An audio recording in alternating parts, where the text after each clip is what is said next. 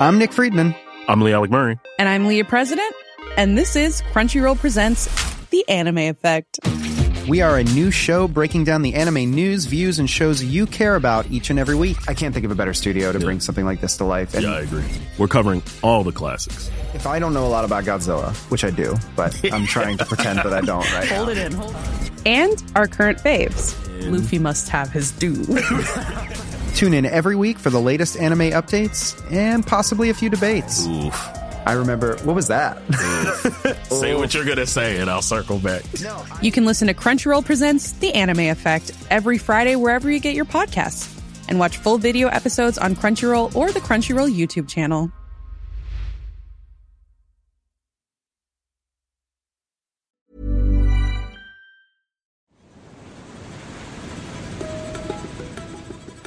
Rush was on to get all the bodies out of the sea. When you die, the, a gaseous exchange happens in your body.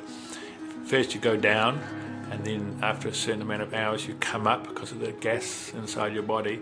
Then we had this 12, 24 hour window where they had to race around and find all the bodies because the second time they would go down, they wouldn't come back up again. That would mean diving the entire seabed around Phuket and Phang Nga, which is crazy. In 2004, the Indian Ocean tsunami hit the south coast of Thailand. Mark Cunningham, a Kiwi from Upper Hutt, spent his days collecting bodies between the wreckage of what were once homes, stores, and holiday retreats. The one that I handled, actually touched myself first, was uh, the uh, boy floating on the water like a blow up doll. In some ways, in, some, in a bizarre way, that kind of helped me and perhaps others carry on through. Marco, as his fellow Thai volunteers know him, had been working as an English teacher in Thailand. In his spare time, he volunteered as a paramedic in Bangkok. After the tsunami hit, he was immediately sent to the coast to help look for survivors and to help translate.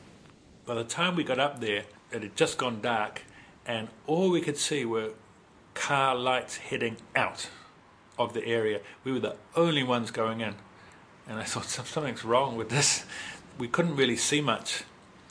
And we got to this temple called Wat Bang Muang Temple, just as a truck pulled up. When I got out and I looked up at the truck, the truck was full of bodies. And then some guy just walked over to me and slapped the gloves into my hand and says, Help with the bodies. As I looked to the right, he said, Take the bodies off the truck and put them over there. And he pointed, and there was all this festoon lighting, that dim yellow light across the temple grounds. And all I could see was bodies. Over 5,000 people died in Thailand during the tsunami. Phang Nga province was the worst hit, with waves up to 20 meters high, wiping out villages in its wake. I'm not sure about chemistry, but the salt water and the heat, um, combination of factors, just really deteriorated the bodies fast. You could see skeletal parts of the body. The bodily fluids were just leaking out all over the temple grounds. The place stunk so bad that people were coming in and then just turn around and vomit or run out, or the smell was that bad my job was taking care of all the foreigners. And so they'd come and they'd say, Oh, my brother, sister, mother was at this hotel. So I'd go over to the area where all the bodies from this hotel were found, open them up one by one. This is my job almost every day, opening them up. I was watching a video of myself when someone was talking to me, and I was just standing there with a blank face because I didn't know what to say. What do you say to somebody who's just lost somebody in a in a tsunami? Marco and the volunteers worked tirelessly through the days. At night, they slept on the floor of the school near the temple, using the same cotton sheets used to wrap the bodies as blankets. On some days, when the heat became too intense, Marco would sneak away for naps. It was super hot down in uh, Phang Nga, and um, I was wearing a full jumpsuit, gloves, boots, masks, and I was unbelievably hot. So at lunchtime, I would sneak into the refrigerator containers, find an empty shelf, and go to sleep with all the dead bodies. so, until my boss caught me one day and he came and he said, What are you doing? And I said, Oh, I'm just sleeping. And he goes, I think you should go back to Bangkok and have a rest. He thought he thought I'd lost it.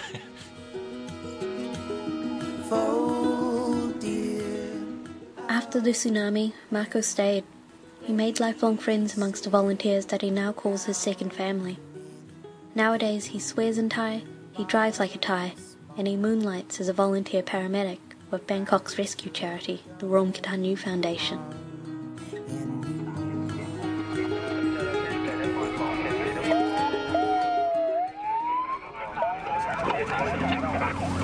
ครสองเจ็ดสามพร้อมสองเจ็ดสี่ครับนครศูนย์ห้าหนึ่งสี่ร้อยยี่ห้าตรวจสอบร้อยสี่สิบ A lot of our work is in slum areas because uh, people don't have money for private hospitals or, or even maybe a taxi or something like that.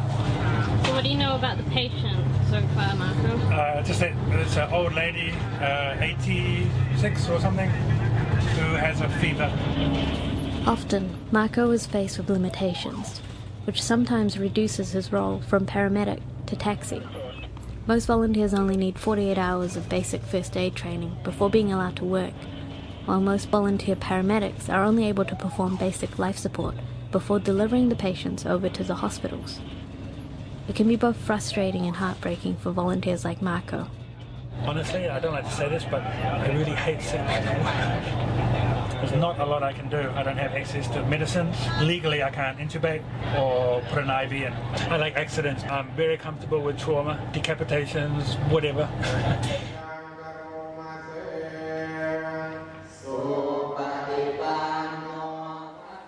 The legacy of the Ruam Katanyu Foundation began nearly 70 years ago when a Thai Chinese merchant paid for a poor villager's funeral. The foundation looked after the poor and those without family. Today, coffins line the sides of the outer chamber in the original Ruam Katanyu temple, which is located in the notorious slums of Khlong Toei. Many local Buddhists would donate money for coffins to be used for the unclaimed corpses in return for good karma. Some of the foundation services now include corpse collection, disaster relief, ambulance services, and even snake catching. The word volunteer in Thailand is quite different than in Western countries. In Thailand, a volunteer means you buy everything yourself. They must have their own ambulance. They must have all the equipment in the ambulance. They must have their own suit. They must pay for the petrol, maintenance, insurance. And for all that, they get a cardboard ID card that you have to laminate yourself. Do you think you ever get treated differently being a foreigner? Uh, yes, in some ways, yes. Uh, sometimes good, sometimes bad. And other times where a, a volunteer might try to do something and Thai people will say, well, I don't care about you, you're just a lowly volunteer. But when I say it, they listen to me. Whether they're scared to speak English or they just think, oh, I should show respect to a foreigner because uh, he might think all Thais are bad. Two of the volunteers, Gung and Tiger, have become more than just friends for Marco. They've become his second family. The couple has a 10 year old boy and a toy dog that occasionally accompanies them during the night shift. ทั้งหมดเลยทั้งชีวิตเนี้ยมีรถคันเนี้ยคันเดียวที่เป็น This is Gung. Her parents passed away when she was young, and she's been making do on her own since. She has no house, land, or any major material wealth. To her, the rescue vehicle is her one treasure, and the volunteers are her family. Gung and Tiger's vehicle once belonged to Marco, and has become their prized possession. It's a black pickup truck, modified with sirens, lights, and radios. So are these sirens and lights actually legal? Um, yes and no. It's a big problem in Thailand is so many unwritten laws that volunteers risk being punished or breaking the law whenever a policeman decides that he doesn't like you. Rescue workers can be pulled up at any time for not having a, a license for their radio, wearing the wrong uniform. The volunteers are a, great asset uh, of the Thai society. Some, I'm sure, do it for the Buddhist belief of karma. But many of my friends in my particular group don't even really believe in Buddhism. My best friend, he doesn't even go to the temples. And I said, You do it for karma? And he goes, No. And I think his classic answer is, It's just the right thing to do. It's pretty much my kind of thinking, you know. I mean, I, I do it for the brotherhood and sisterhood, I should say. Every day I go out and help somebody, I, I come back and I think, mm, that was a good day.